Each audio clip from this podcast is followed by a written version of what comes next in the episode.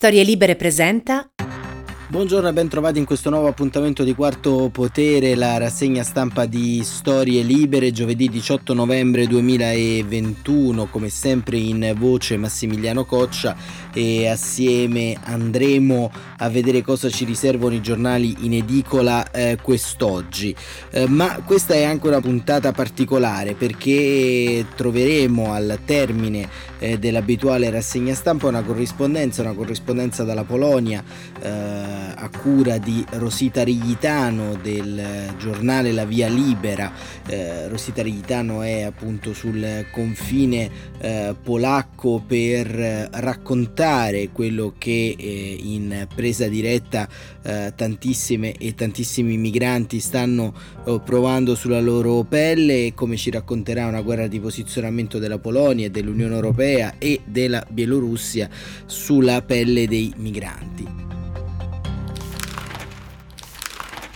Questo argomento è un po' scomparso, c'è da dire, sui giornali eh, di oggi e noi eh, nel nostro piccolo cercheremo un po' di riportare l'attenzione, ma eh, significativa tra tutte le prime pagine la prima pagina di Repubblica che titola L'aumento dei contagi pesa sui piani del governo ed è proprio questo il taglio odierno, noi lo avevamo anticipato già nella giornata di ieri, ovvero che una congiuntura dell'aumento dei contagi unito a un panorama di eh, sostanziale ma anche strutturale indecisione politica all'interno eh, di tutti quanti gli schieramenti e oggettivamente una scarsità di alternative eh, su pista avrebbe in qualche modo eh, contemplato la possibilità di un eh, rinnovo a tempo del mandato di Sergio Mattarella e quindi di una stabilità per quanto riguarda il governo. Rischioso andare al voto ma soprattutto spaventano i numeri della pandemia, siamo ritornati a 10.000 contagi al giorno, numeri che registravamo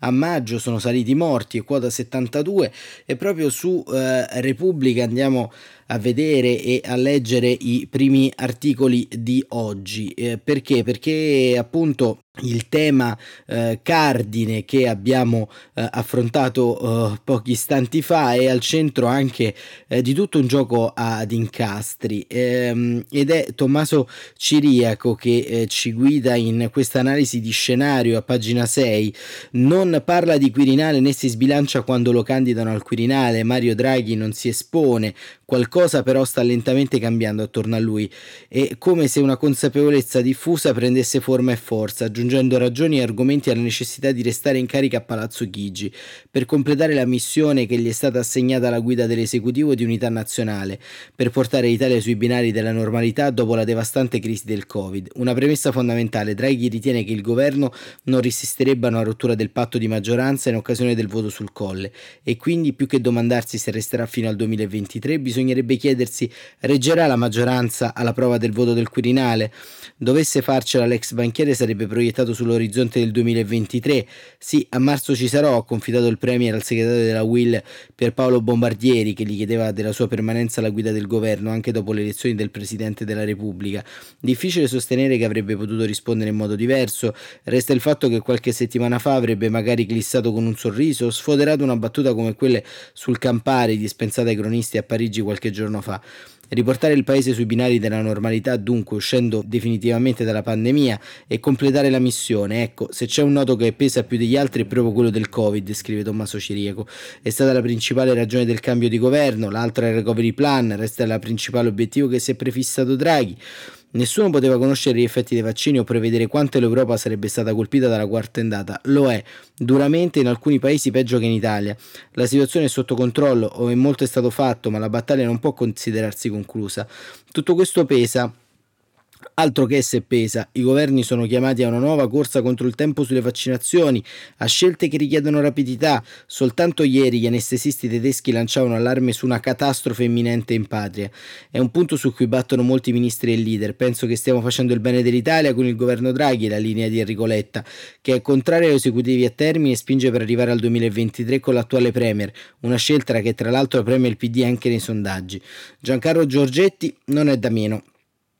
Al pari dei governisti di Forza Italia e anche Luigi Di Maio di recente ha discusso in privato con l'ex banchiere del futuro e della crisi sanitaria, spingendo molto sulla necessità di completare il lavoro iniziato a Palazzo Chigi. La verità è che a tutti i livelli dell'esecutivo e a maggior ragione a Palazzo Chigi inizia a farsi largo una consapevolezza. Difficile chiedere al Paese di sopportare altri sei mesi di stato d'emergenza e non assicurare contestualmente stabilità politica. Questa consapevolezza sembra ripercuotersi anche sui messaggi del governo. Fino a qualche settimana fa, dall'esecutivo rimbalzava soprattutto uno slogan il cui senso era abbiamo rimesso le cose in ordine, PNRR e gestione della fase post-pandemica possono marciare da soli, il vento ora aspira in un'altra direzione, alimentando il senso di urgenza per la gestione dei fondi europei e l'impegno per fronteggiare la quarta ondata. Resta ovviamente la gigantesca incognita del colle, Draghi come detto non si sbilancia, ritenendo però che senza un candidato condiviso si frantumerebbe la maggioranza di unità nazionale. Di più non dice, altri invece evocano il nome di Sergio Mattarella per il rapporto che lo lega al Premier, rappresenterebbe la principale garanzia anche per l'attuale esecutivo. Sono i partiti semmai che potrebbero appellarsi al Presidente della Repubblica con argomenti analoghi a quelli che stanno usando con l'ex banchiere, stabilità, superamento dell'emergenza, completamento della missione di salvezza nazionale. Di certo il PD guarda l'eventuale bis come la strada più lineare. Gianni Letta ha la stessa opinione, ritenendola la soluzione migliore, oltre che quella più logica, e finanche Berlusconi, che al colle ci punta con tutte le sue forze, considera Mattarella il profilo più forte e credibile, e Giorgia Meloni lo stuzzica, visto che il Cavaliere tratta con il PD significa che sta rinunciando alle sue ambizioni col colle e questo vedete è questo articolo di scenario appunto eh, che eh, sta un po' eh, animando il dibattito in queste ore eh, appunto come si titola anche l'articolo di Tommaso Ciriaco è proprio la quarta ondata rilanciare il tandem Draghi Mattarella. Ma eh, diciamo che il, la giornata politica è stata anche invasa possiamo dire eh, dal, po', dalla Caporetto pentastellato il RAI perché ci sono state le nuove nomine eh, sui eh, telegiornali, sui TG, sulle radio e eh, c'è una sorta di infornata eh, nuova all'interno eh, del, diciamo, degli assetti di Viale Mazzini e eh, RAI Maggioni al TG1 e Sala al TG3, l'ira di Conte mai più con i 5 Stelle. E sempre un articolo questa volta di Giovanna Vitali che eh, racconta eh, ci hanno provato fino all'ultimo i vertici Rai in tandem con Palazzo Chigi a tenere insieme tutti i desiderati dei partiti. Sino a notte fonda sulle nomine nei telegiornali a riprova che il governo può anche cambiare ma il metodo di spartirsi l'informazione pubblica resta sempre lo stesso. Si è andati alla ricerca di una quadra in grado di superare i veti incrociati senza scontentare nessuno.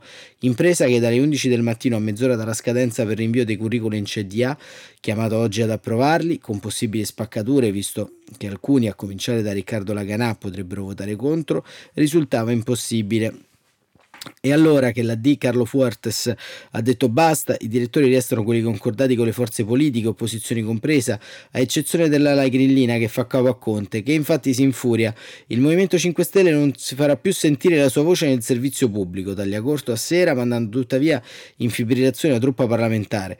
Nel Milino in particolare la scelta di affidare il TG1 a Monica Maggioni al posto di Giuseppe Carboni, anche se a risultare sgradito all'ex Premier l'intero schema, che prevede di confermare Gennaro San Giuliano al TG1 G2 su input di Salvini di dirottare la direttrice del GR Simona Sala, gradita sia al PD sia ai 5 Stelle, sulla poltrona del 3G3 finora occupata da Mario Orfeo, che prenderà la guida degli approfondimenti, mentre alla RAI andrà Andrea Vianello che lascerà i news a Paolo Petrecca, amico personale di Giorgia Meloni, decisione che ha messo in subbuglio la redazione, pronta a ricordare l'intervista da lui organizzata il 2 agosto 2020, anniversario della strage di Bologna, a un esponente di terza posizione.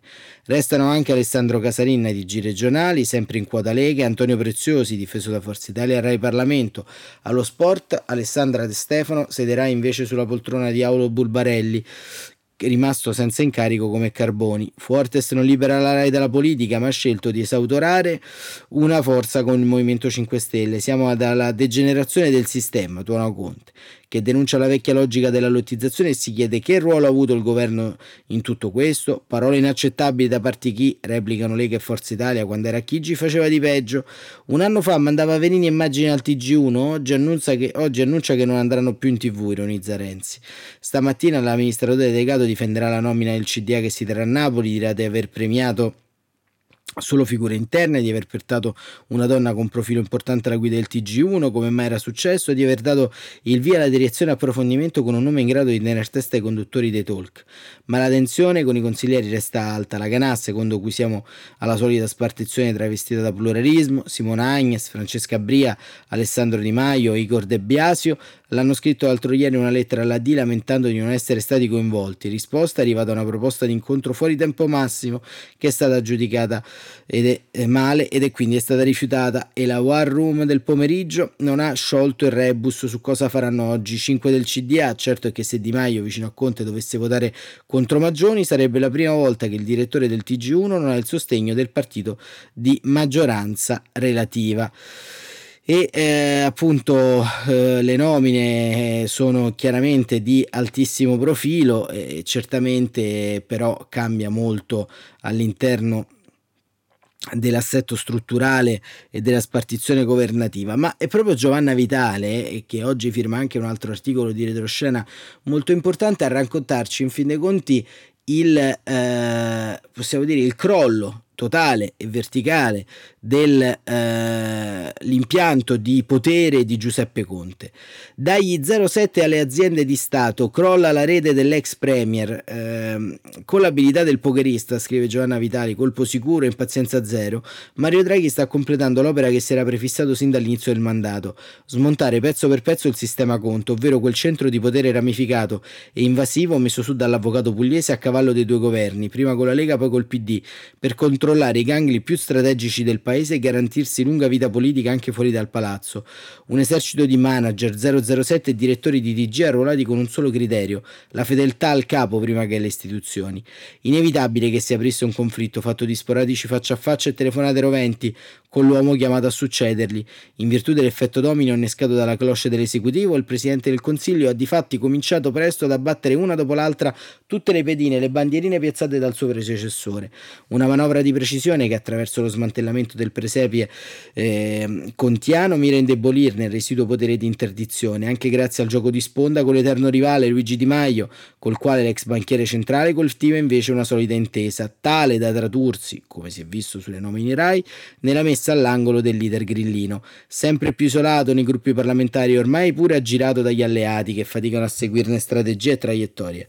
Giuseppe ha perso la testa, mugugno un ministro alle 6 di sera, scorrendo le agenzie agenzie che registrano l'affondo con la D di Viale Mazzini, non riesce più a controllare i suoi né a farsi ascoltare da Draghi e questo lo fa dare di matto. Non si rende conto però che così diventa inaffidabile per tutti.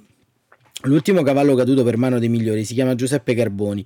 Il direttore del TG1, insediato in epoca giallo-verde, era l'avamposto che Conte aveva deciso di difendere a ogni costo per continuare a collare il sogno di un rilancio del dopo Draghi. Non si era arreso neppure di fronte alla richiesta di Palazzo Chigi di indicare una donna per dare il segno del cambiamento, attraverso lo scudiero Mario Turco, che per lui ha trattato il valzer dei direttori, prima ha posto il veto su Maggioni e poi ha lanciato un diktat risultato subito indigesto ai piani alti del governo. Se si sposta Carboni vanno azzerate anche gli altri DG. Risultato, l'ex vicepresidentessa della RAI, con cui Di Maio invece aveva dato via libera l'incontro con Fortes alla Farnesina, l'ha spuntata. Al TG2 è rimasto San Giuliano per volere di Salvini. Al TG3 è stata dirottata Simona Sala, considerata più vicina al PD che ai 5 Stelle. E i grillini a trazione continua sono rimasti con un pugno di mosche. Il remake di un film che si ripete a loop dall'insediamento del gabinetto d'unità nazionale. Erano trascorsi pochi giorni allorché Draghi stabilì di far fuori il commissario all'emergenza Domenico Arcuri, il manager cui il giurista di Vulturura Rappula aveva affidato la gestione della pandemia. Al suo posto insediò un generale dell'esercito, quel Francesco Figliuolo riuscito nell'impresa di vaccinare a tempo record l'83% degli italiani. E Giovanna Vitali continua, subito dopo è stata la volta del comitato scientifico riprodotto da 27 a 12 componenti della protezione civile, Angelo Borrelli sostituito da Fabrizio Curcio, Federissimo di Franco Gabrielli, l'autorità delegata ai servizi segreti che Conte aveva pervicicamente trattenuto per sé, uno tra i primi settori a essere decontizzato. Questa non me la dovevi fare, è davvero un colpo basso, disse a Draghi, che lo chiamò per avvertirlo della defenestrazione di Gennaro Vecchione al DIS a vantaggio di Elisabetta Belloni. Una bonifica, quella dell'ex premier, presto trasferita alle aziende di Stato, la prima da staccadere è stata quella di Fabrizio Palermo, a di Cassa Depositi e Prestiti, quindi è toccato ad Alessandro Battisti fare le valigie da Ferrovie dello Stato, come ora è in procinto di fare Simonini da Anas, un marchio, quello del contismo, mai fuori moda, la prova di una difficoltà che ha persino travalicato le mura domestiche. Basti vedere cosa è accaduto al senatore Licheri. Conte lo voleva far restare capogruppo di 5 Stelle, ma ha perso la sfida, scena che rischia di ripetersi alla Camera e se non si seguono neppure a casa sua, riflette un amarissimo e fedele eh, parlamentare, come si può pretendere che lo facciano fuori?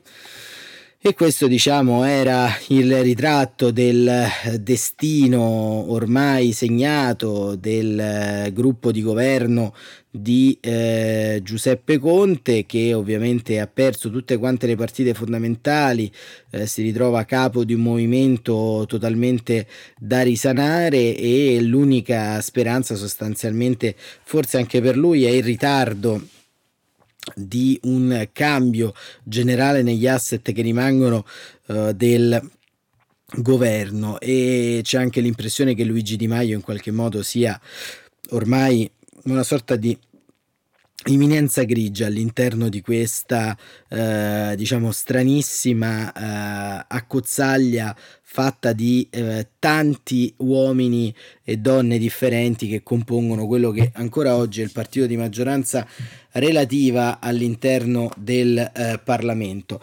E ehm, un'occhiata appunto anche sul tema RAI al eh, Fatto Quotidiano perché ovviamente il giornale che era un tempo l'house organ del Movimento 5 Stelle in parte lo è ancora titola Restaurazione Movimento 5 Stelle escluso Conte non ci andiamo più in Rai ovviamente. Draghi si mangia la Rai, Coerenzi e Gentiloni Boy, Orfeo, Maggioni e Company, approfondimento e TG1 ai due citati nelle carte open, il patto con il portavoce di Matteo e la richiesta esaudita di cacciare il DG Campo dall'orto.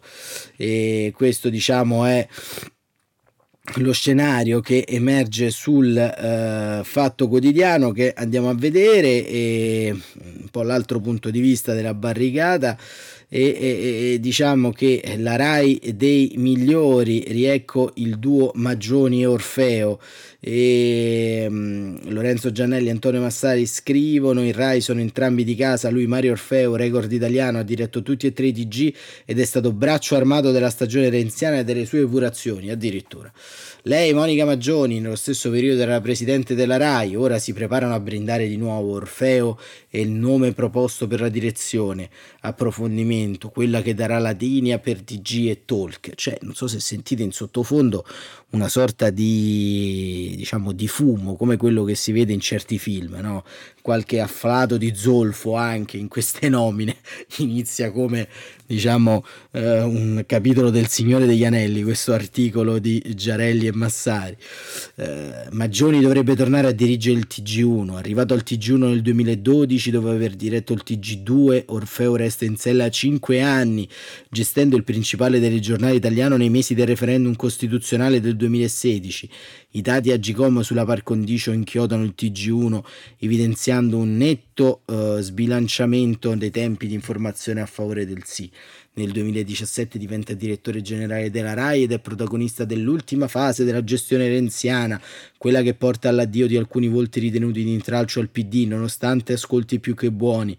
L'addio più rumoroso è quello di Milena Gabbanelli. Mi sento umiliata, mi hanno offerto lo sgabuzzino, dice quando naufraga il progetto di rilancio di Rai News che emigra nel gruppo RCS. C'è poi la fuga del conduttore dell'arena, Massimo Giletti. L'informazione è una cosa seria, sosterrà Orfeo, e non si fa con le urla o facendo spettacolo. Diamogli torto, aggiungo io. Nel 2017 anche quello in cui Orfeo discutono gli Orfeo discutono l'avvocato, l'amministratore della Fondazione Open Alberto Bianchi e la segretaria di Luca Lotti, Eleonora Chia- Chia- Chierichetti. Scusate. Il 13 novembre Bianchi scrive: Orfeo non ha chiamato in segno, ci avete parlato? No, risponde la segretaria, domani lo vede, Bianca gli ricordaglielo.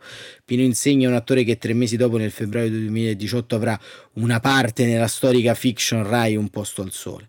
Sarebbe piuttosto interessante capire per quale motivo, dopo tanti successi televisivi per quattro anni, dal 2016 sono stato Esiliato dalla TV, risponde Pino Insegno al Fatto Quotidiano che smentisce questa ricostruzione ricavata dagli atti delle indagini della Procura di Firenze su Open.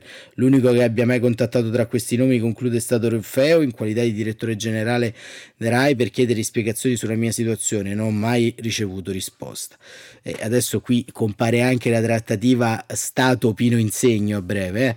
Bianchi in quei mesi segna sull'agenda. Hai potuto parlare con Orfeo per Pino Insegno? Non vorrei che ci fossero interferenze di terzi, o gliene parli tu o mi fissi con Orfeo o gliene parlo io. Comunque ragazzi, davvero qui si sta dedicando una pagina di giornale a, delle intercettazioni, scusate se rido, su uh, Pino Insegno. Io, io, insomma non lo so, insomma se, se insomma, col massimo rispetto, però insomma è abbastanza diciamo come dire anche un po' svilente. Interpellato dal fatto, Orfeo commenta: Non ho mai incontrato o parlato con l'avvocato Bianchi né con la segretaria dell'onorevole Lotti. Non ho mai parlato con Lotti dell'artista Pino Insegno.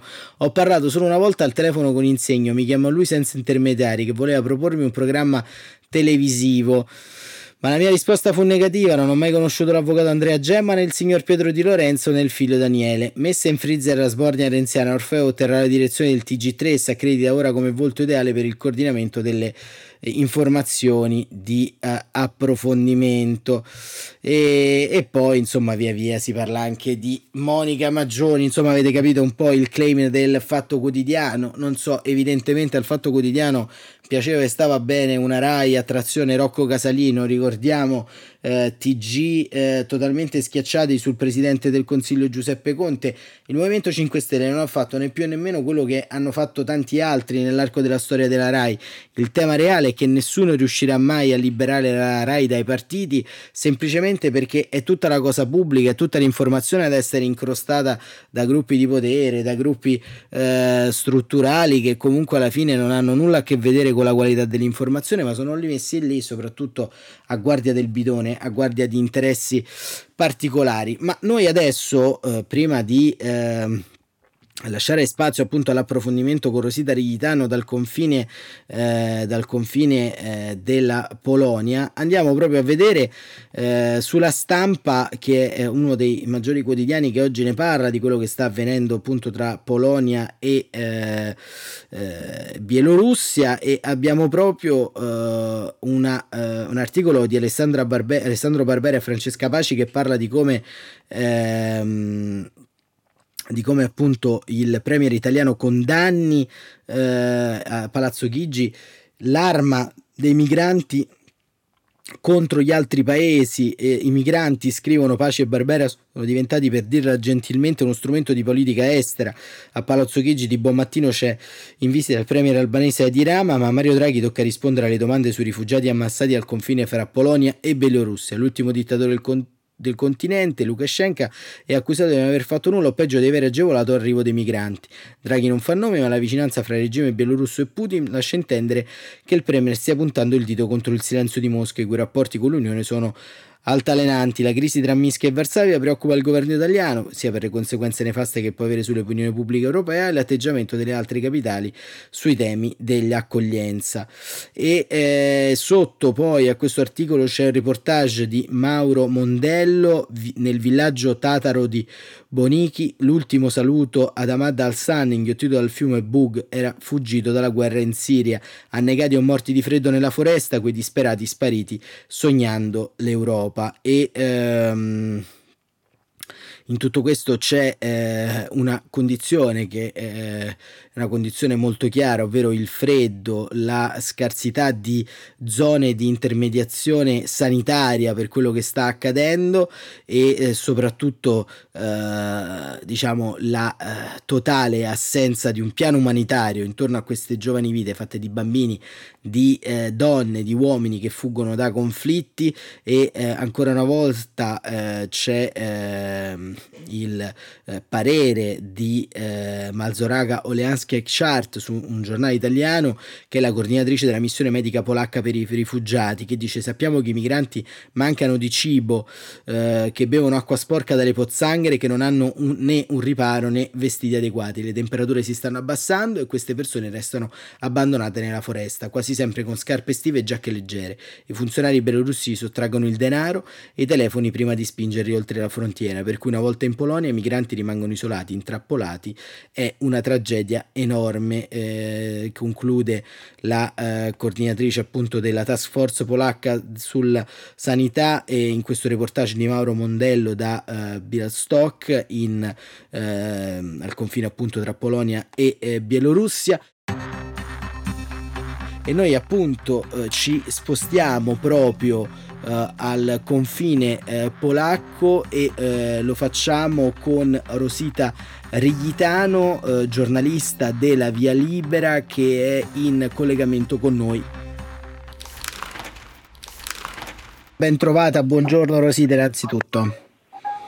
Buongiorno anche a voi. Allora, innanzitutto dove ti trovi e come sono trascorse queste prime ore in Polonia?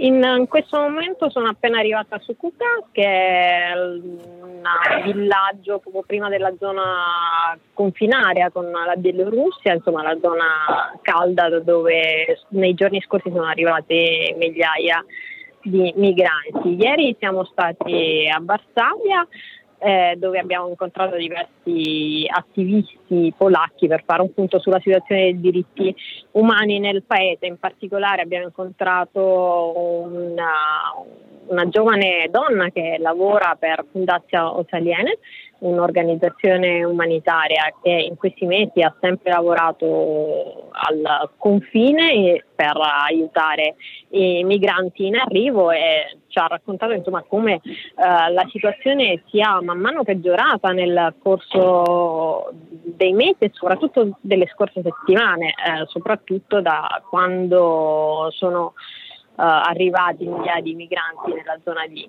Kuznitsa eh, il, le autorità polacche hanno accresciuto insomma, la, la, la presenza di, di forze militari al confine. Ecco, eh, appunto proprio su questo che clima eh, si respira anche all'interno dell'opinione pubblica polacca, ricostruendo ovviamente la geografia della crisi, eh, ovviamente Lukashenko sta spingendo diciamo centinaia di migliaia di esseri umani proprio contro il confine eh, polacco per generare una sorta di reazione a catena. Ecco, eh, come sta tenendo l'opinione pubblica all'interno del paese e, e questo conflitto anche come viene visto visto e vissuto intorno alla stessa permanenza e alla stessa funzione della Polonia all'interno dell'Unione Europea?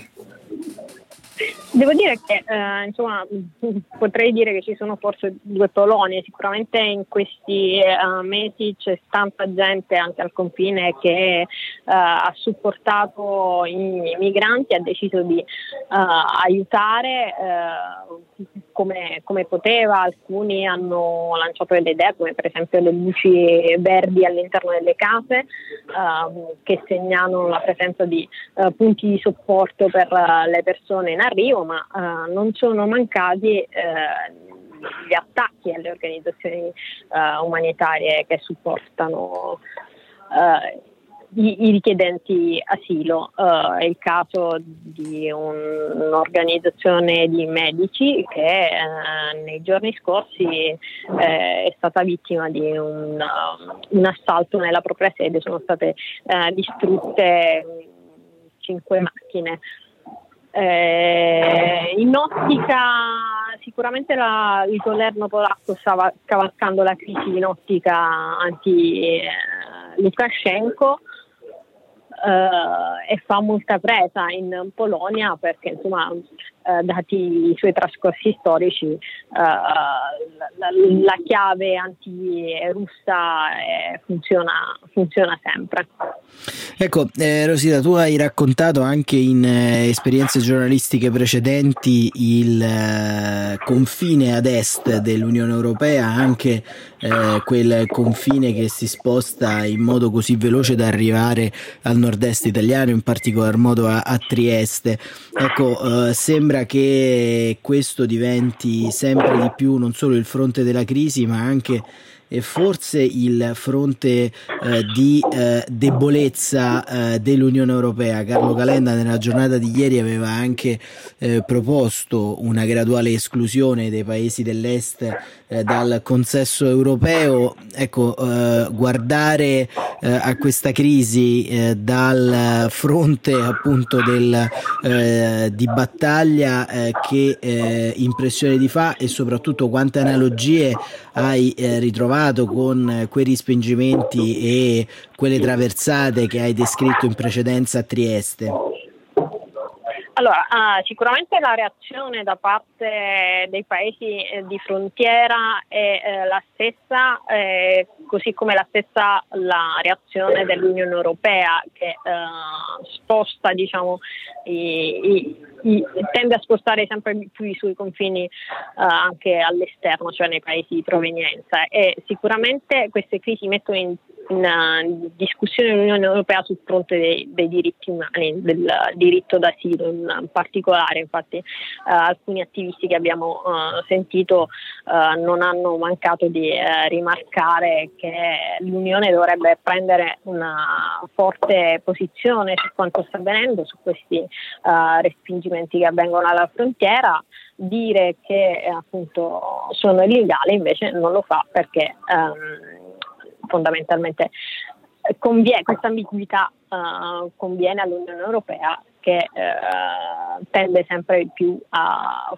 a, fare in modo che questi migranti non raggiungano uh, l'Unione e quindi non possano richiedere asilo Uh, anche quando ne avrebbero diritto e ne hanno diritto. Eh, analogie con la situazione che ho visto sulla rotta balcanica, devo dire la verità, non, uh, eh, non ne ho trovate molte se non eh, chiaramente eh, nelle persone che fuggono, il tipo di persone che fuggono, persone che fuggono dalla guerra.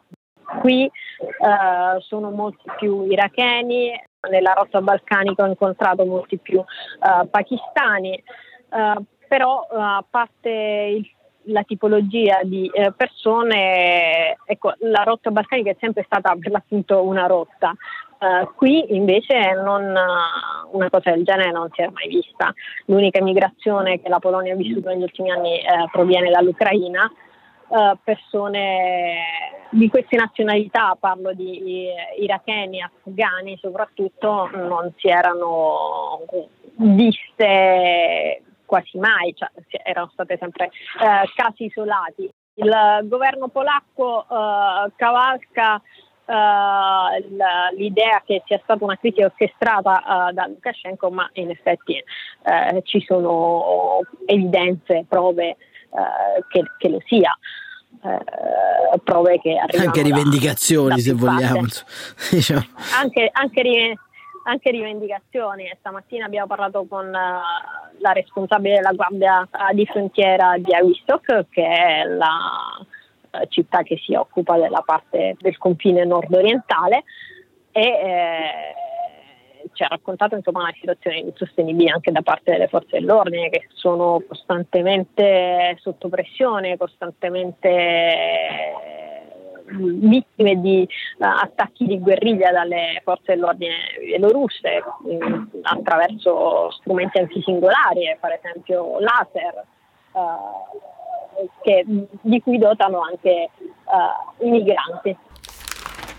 Bene, allora siamo in conclusione di questa eh, corrispondenza e volevo appunto anche chiederti un po' come evolverà il vostro viaggio, il tuo viaggio all'interno della eh, crisi polacca. Rimarremo in questi giorni nella parte nord-orientale del paese, eh, proveremo ad avvicinarci a Nizza tra stasera e domani, nonostante sia molto dura. Eh, abbiamo visto diversi convogli di forze dell'ordine eh, già nella zona, nonostante siamo ancora abbastanza lontani dal confine addirittura a 30 km dal confine abbiamo ricevuto un messaggio da parte del Ministero dell'Interno in cui eh, sostanzialmente dicevano tornate indietro, un messaggio indirizzato ai migranti, eh, tornate indietro, le autorità bielorusse vi stanno mentendo, eh, la frontiera è chiusa non accettate, non accettate medicine da parte delle autorità bielorusse, ecco un punto su cui indagheremo sicuramente nei prossimi giorni, in questo momento non sappiamo ancora dire uh, a cosa esattamente faccio riferimento. Bene, allora grazie davvero a Rosita Righitano della Via Libera, sicuramente torneremo a disturbarti nei prossimi giorni per comprendere meglio in presa diretta quello che sta uh, succedendo. Grazie davvero per essere stata con noi, buon proseguimento. Grazie a voi, buona giornata. E con questo si conclude la rassegna stampa di oggi. Appuntamento come sempre a domani mattina alle 7.45. Grazie davvero per essere stati con noi e continuate a seguire Quarto Potere, la rassegna stampa di Storie Libere. Buon proseguimento.